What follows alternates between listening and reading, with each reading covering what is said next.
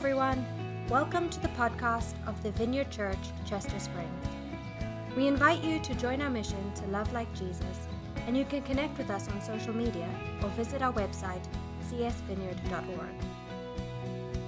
Now for this week's talk, brought to you by co lead pastor Amos Groenendyk.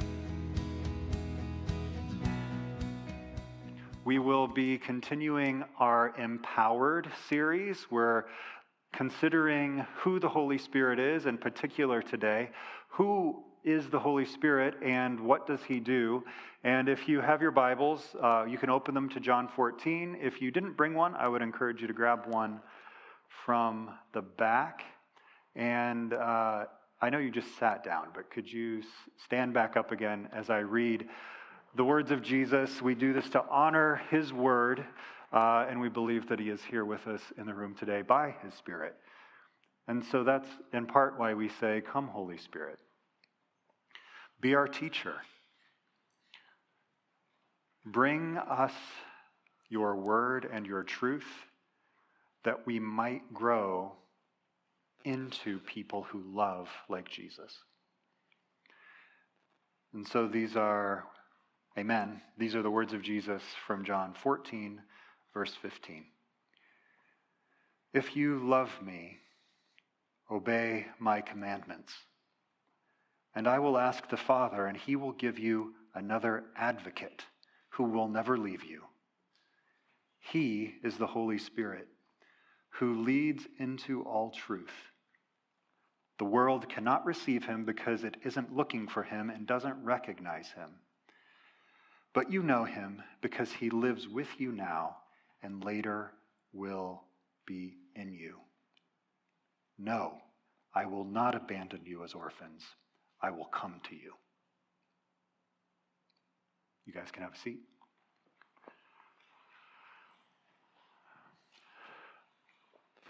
I think for many, many people, including Christians, the person of the Holy Spirit has largely been forgotten.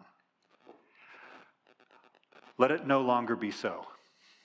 Let us not be like the world where Jesus says the world cannot receive him because he is because it isn't looking for him and doesn't recognize him. So what must we do? We must look for him and we must recognize him. And yet, even if we were raised in church, many of us talked a lot about God the Father and a lot about God the Son, and we prayed to Jesus, but we never looked for and we haven't recognized the work of the Holy Spirit. Why is that, do you think? Anybody? Just reflecting on yourself, why have we not recognized the Holy Spirit? Misunderstood. We can't control what the Holy Spirit does. Anybody else?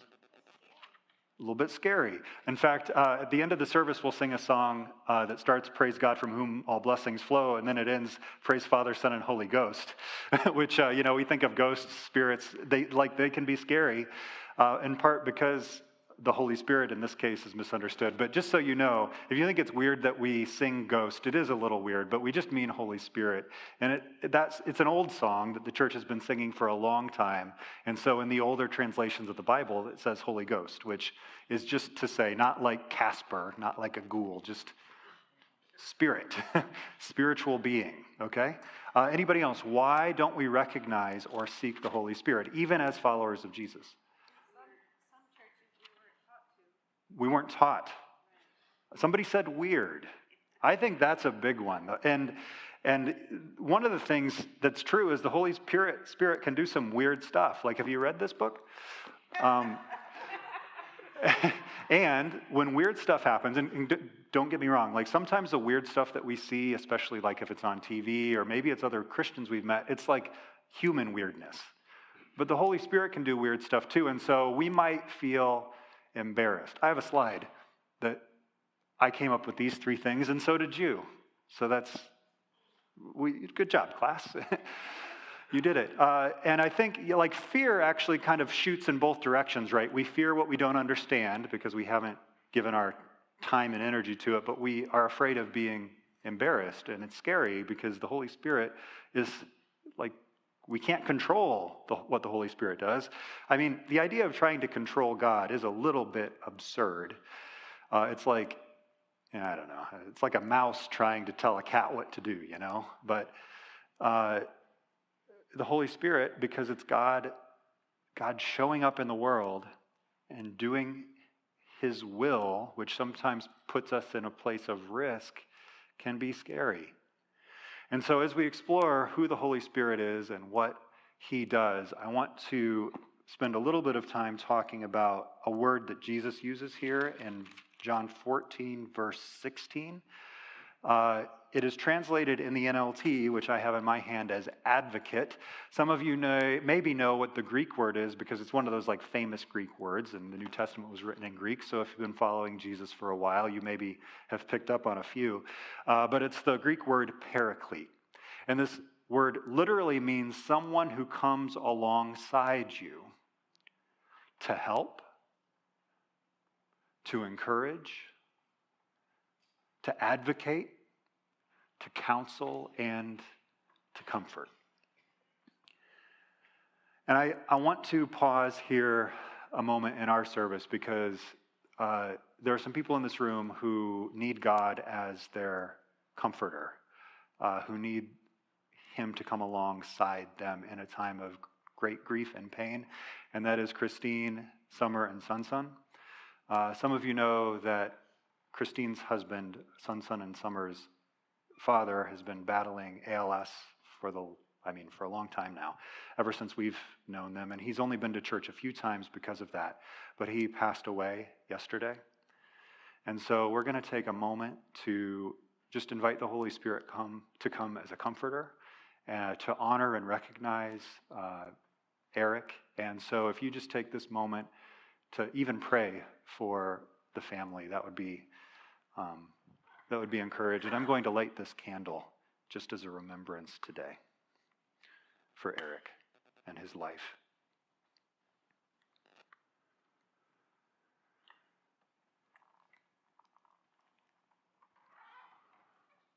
So, once again, come, Holy Spirit.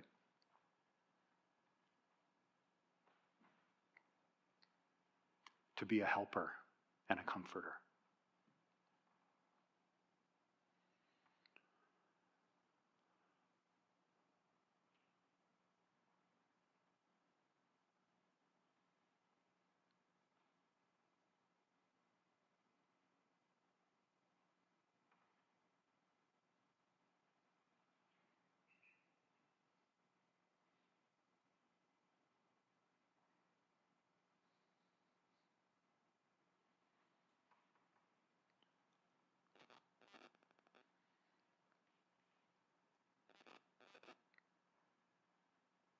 Amen.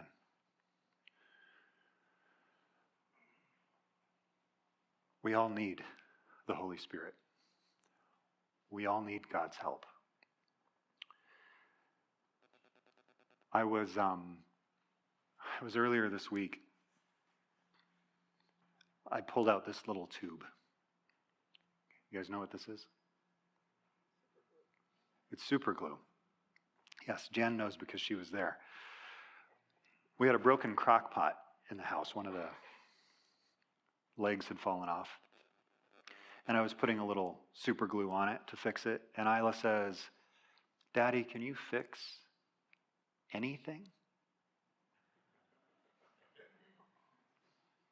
I said, No. I cannot. And I sort of, my mind skipped over the things, like the physical things that can be broken that actually super glue can't fix. But then I said, you know, Isla, you know what the hardest thing to fix is that I cannot fix? It's a broken person. It's a broken heart. It's a broken life. And only God can heal that. And that, I think, summarizes, as well as anything, the work of the Holy Spirit. Jesus has sent the Holy Spirit so that we are not orphans, we are not alone, and that there is somebody we can turn to for help when nothing else can. And there are some of us here who feel like we are beyond help, and it's just not true. Because the Holy Spirit can fix and heal any person. Because the work of Jesus has opened up the gates of heaven for us to forgive sins, but also defeat death. And God has the ability to heal even the most broken people. The Holy Spirit is our helper, our advocate, our comforter, our encourager. And I think perhaps the word advocate, where you might think of it purely as somebody who comes and, you know, stands in for you when you need someone to, you know, have your back. I actually think this word actually kind of describes that link that we have to heaven. The Holy Spirit, as an advocate, stands as a, a nexus or a gateway between us and like the very place where God reigns.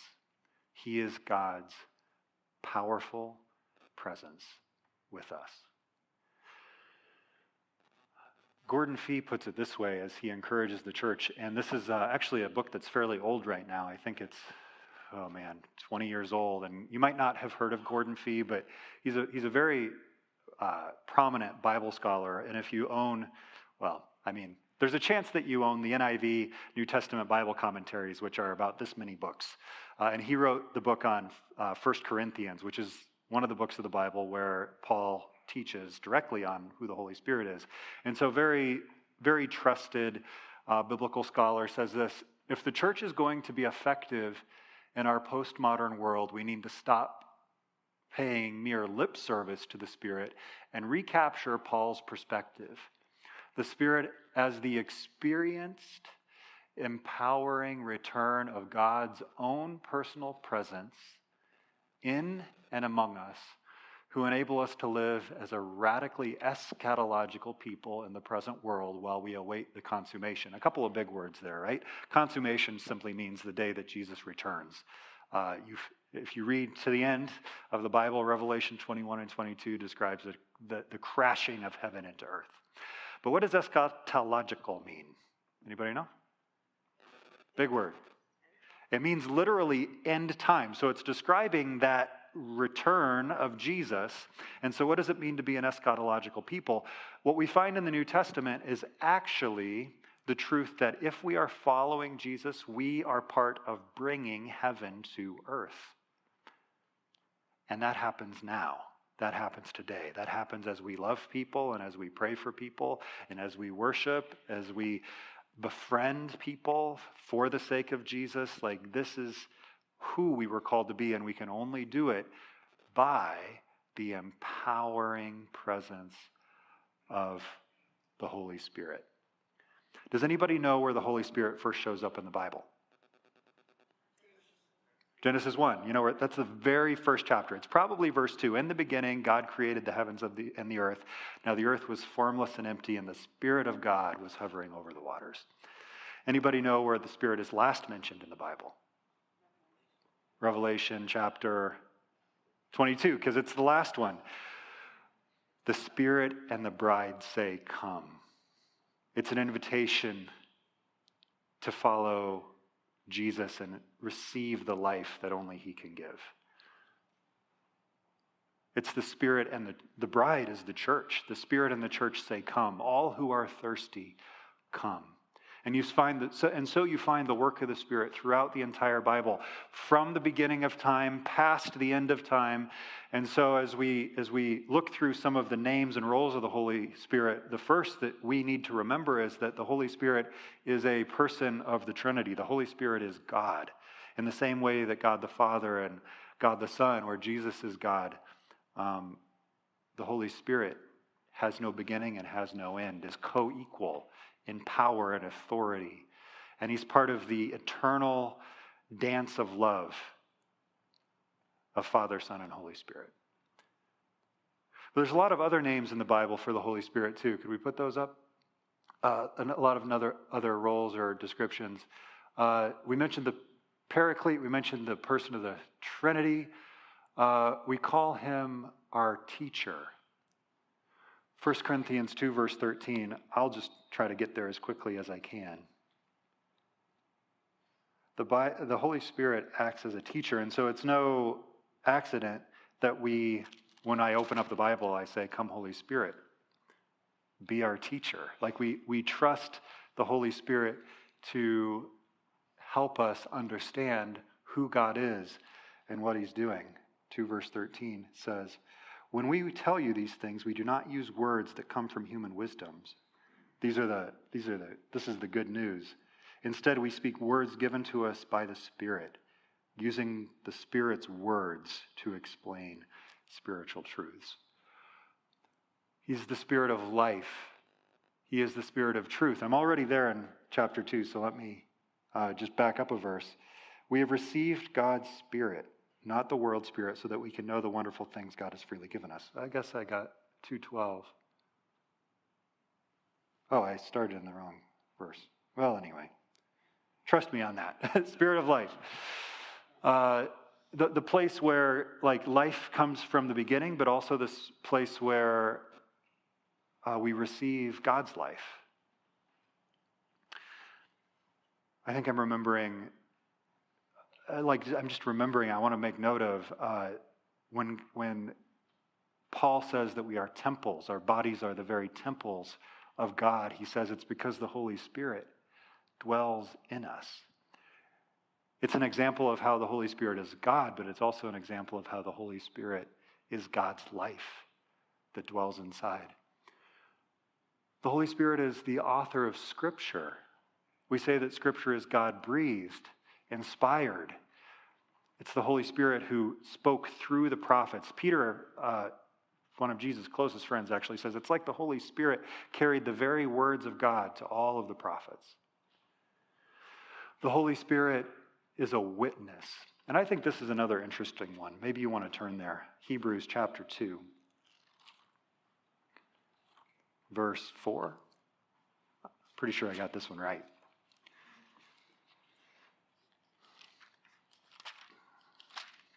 Now, I, wa- I want you to know you can, you can trust the English translation that is in your hand. Uh, this particular, I want to I want to tell you a little more about what this says in Greek after I read it, um, because sometimes I think this verse gets misused. It says, "And God confirmed the message that is by the of the apostles about Jesus by giving signs and wonders and various miracles and gifts of the Holy Spirit whenever He chose. It's actually a more literal translation is God is bearing witness. The Holy Spirit is the witness who, through signs and wonders and miracles and gifts that are given, uh, spiritual gifts, gifts like prophecy and discernment and healing and hospitality and evangelism, this is part of the packaging of the message of the good news of Jesus. And if you read, for example, the book of Acts, you find all kinds of examples of what happens when the Holy Spirit shows up. People are healed, people repent, people turn their life over to the lordship of Jesus. They say, I've been trying to run my life on my own for ever and it's not working. I've tried religion, it's not working. But Jesus I'm going to give him a chance, and the Holy Spirit comes, and lives are transformed and changed and healed, and bodies that couldn't walk stand up, and eyes that can't see are opened. And if Gordon Fee is even in the neighborhood of right, this is our only chance to thrive in a world that doesn't understand the person of God, who doesn't know the character of God, who's so distracted by all of the notifications and all of the media and all of, uh, all of the information out there, all of the things to buy. We need the Holy Spirit to bear witness, both in the speaking to people's hearts, but also through the delivery of his gifts, the things he wants to do in people's lives. Us humans, I mean, we won't have the resources to carry out God's mission unless we learn to depend on the Holy Spirit. Part of what the Holy Spirit wants to do is He wants more people to know the love of God, to experience the presence of God, to receive the healing that can only come from God. And I can't fix the people. I don't think there's a counselor out there, as helpful as counselors can be, that can really, truly heal and transform and change a person. At the end of the day, doctors and medicine have their limits, and we have to put our hope in the fact that death has been defeated, that death is not the end, that the presence of God that we get to taste now and today is something we will be able to enjoy forever and ever and ever if we turn toward Jesus and let the Holy Spirit come into our lives. We've been talking about the Holy Spirit as the giver of gifts and the cultivator of fruit, the gifts of the Spirit. I mentioned the fruit of the Spirit love, joy, peace, patience, kindness, goodness, gentleness, and self control. Do you want those? this is something, these are gifts that we receive from the Holy Spirit. We don't earn them. We can't achieve them. And simply knowing things isn't going to do all of what we need. If we were a brain on a stick, all we would need is a message. All we would need is information. But, I mean, even science is recognizing there is a connection between our body and our minds, between our emotions and the, the stress and the trauma that we've all experienced that is not just intellectual. You can say, I'm fine, I'm fine, no problem. But if you stuff it and stuff it and don't let like God heal you at the deepest levels, your body will rebel against you.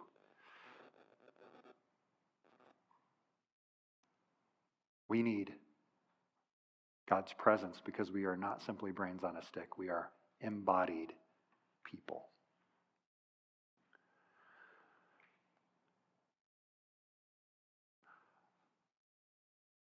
I want to show a little video today. This is, uh, this is an old one that I've shown in this church before. It's been, I mean, it's been years. but uh, it's John Wimber, who was part of the founding of our Vineyard movement. And uh, he's actually on ABC News with Peter Jennings. Remember him? And I've edited this down, but if you type in John Wimber ABC News, you can watch the full kind of feature. But uh, I just, I feel like for me, some of what John Wimber says opens up what it is that the Spirit wants to do uh, in us and through His church. So let's.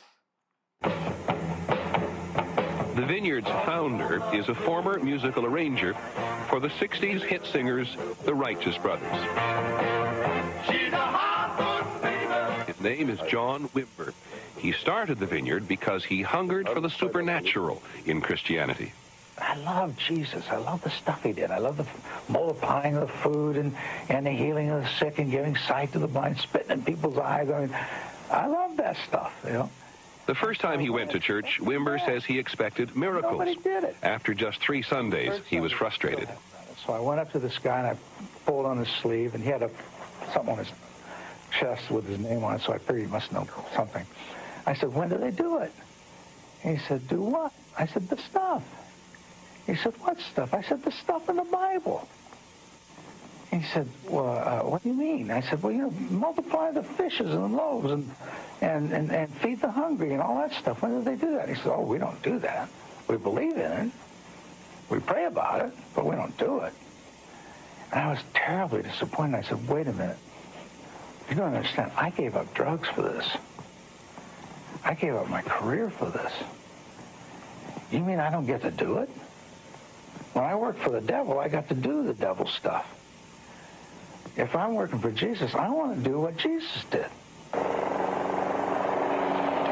When Wimber founded his church, he made experiencing God the main attraction, and the church grew rapidly. By 1982, Wimber was an established church growth consultant, and he was invited to teach a course at the Fuller Theological Seminary in Pasadena, California. He caused an uproar in Christian circles by promoting the evangelizing role of prophecy and miracles, including miracle healing. It has been said, Mr. Wimber, that you think somebody said, the manna of signs and wonders for the Vineyard Church to survive. Is that a fair comment? I believe that the Church of Jesus Christ needs that today in order to survive.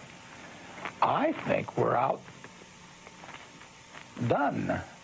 We, we can't spend the money on theater. The theater can. We can't entertain better than television can. We're not better spokesmen. We're not better philosophers. We haven't. We can't counsel better than the counselors do. What do we have to offer?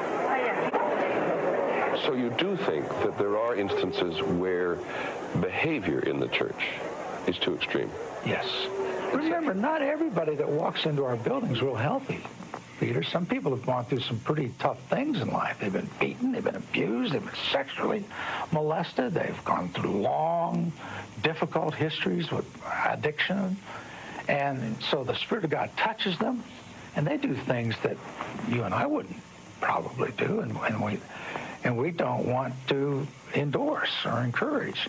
Are you utterly, totally convinced that it always is the Holy Spirit? No. I'm largely convinced it is the Spirit, but I believe it's a mixture of humanity and spirit. Take the anger, Lord. Take that burning hatred that's been eating at her. Lord, you really.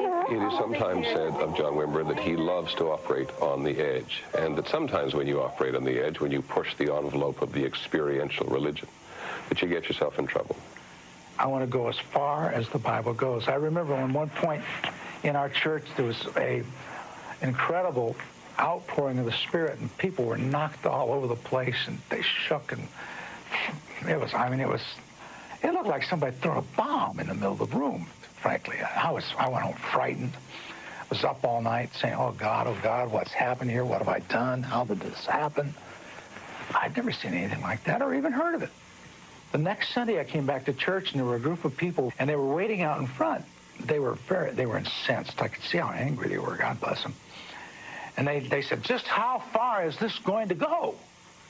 And I remember I had my Bible in my hand. And I said, it'll go no further than this book. And they took comfort from that. I thought, haven't they read this book?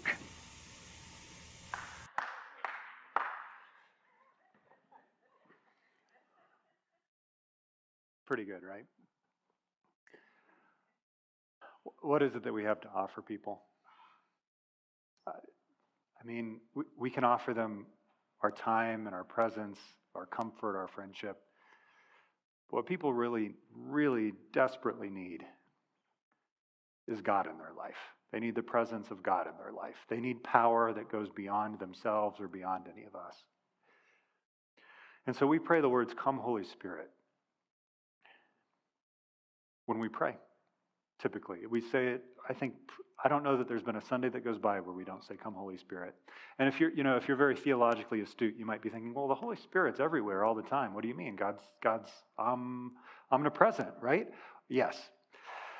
But when you read the Bible, you find that there are cases where the Holy Spirit comes in power. Like on Pentecost, which is a day that we'll remember next week. It's like one of the biggest Christian holidays. It's often forgotten. It's like Easter's number one. We got Christmas. I don't know where that ranks. Pentecost is in the top three because without the Holy Spirit, there's no church. Without the Holy Spirit, the disciples don't have any power behind the message that they're bringing. It's not good news if it's only information. And so we pray for the Holy Spirit to come and remembering that the Holy Spirit is our helper. Another, another like a synonymous prayer to come, Holy Spirit, would be God, help me. And so if we think about why is the Holy Spirit forgotten, it's because of ignorance, right? We don't recognize him, but fear and embarrassment. Um, I think many of us, and the church at large, just to generalize, I think we're, we're largely embarrassed by the Holy Spirit, and I think it grieves him. And in my experience, when I'm embarrassed, there's only a couple of things that, that can push me past embarrassment. And it's not more information. Information doesn't stop my embarrassment. Uh, I can overcome embarrassment if I if I am finding myself truly like rooted in my identity in the love of God. And that's easier said than done, trust me. And the other thing that you can do to overcome embarrassment is to like just be truly desperate. I realize I'm at my end. I'm at my limit. I can't do the thing that needs hap- to happen. And that's easier done than said. It's very hard to admit I'm embarrassed. And so somewhere in between there's the doing it scared, right? There's there's courage. There's I'm going to trust and obey. If you love me, Jesus says, you will follow my commandments. To love one another, to go and make disciples, to baptize. In the end of Mark, we were talking about this in second session. Part of that great commission that Jesus gives to go and make disciples includes healing the sick. If you read to the end of Mark, there's a like another kind of telling of Jesus' great commission. It's part of the good news that Jesus is king and has authority over sickness and disease and any kind of brokenness, uh, physical or emotional or psychological. And so when we say, Come, Holy Spirit, we're inviting God's presence because we need help.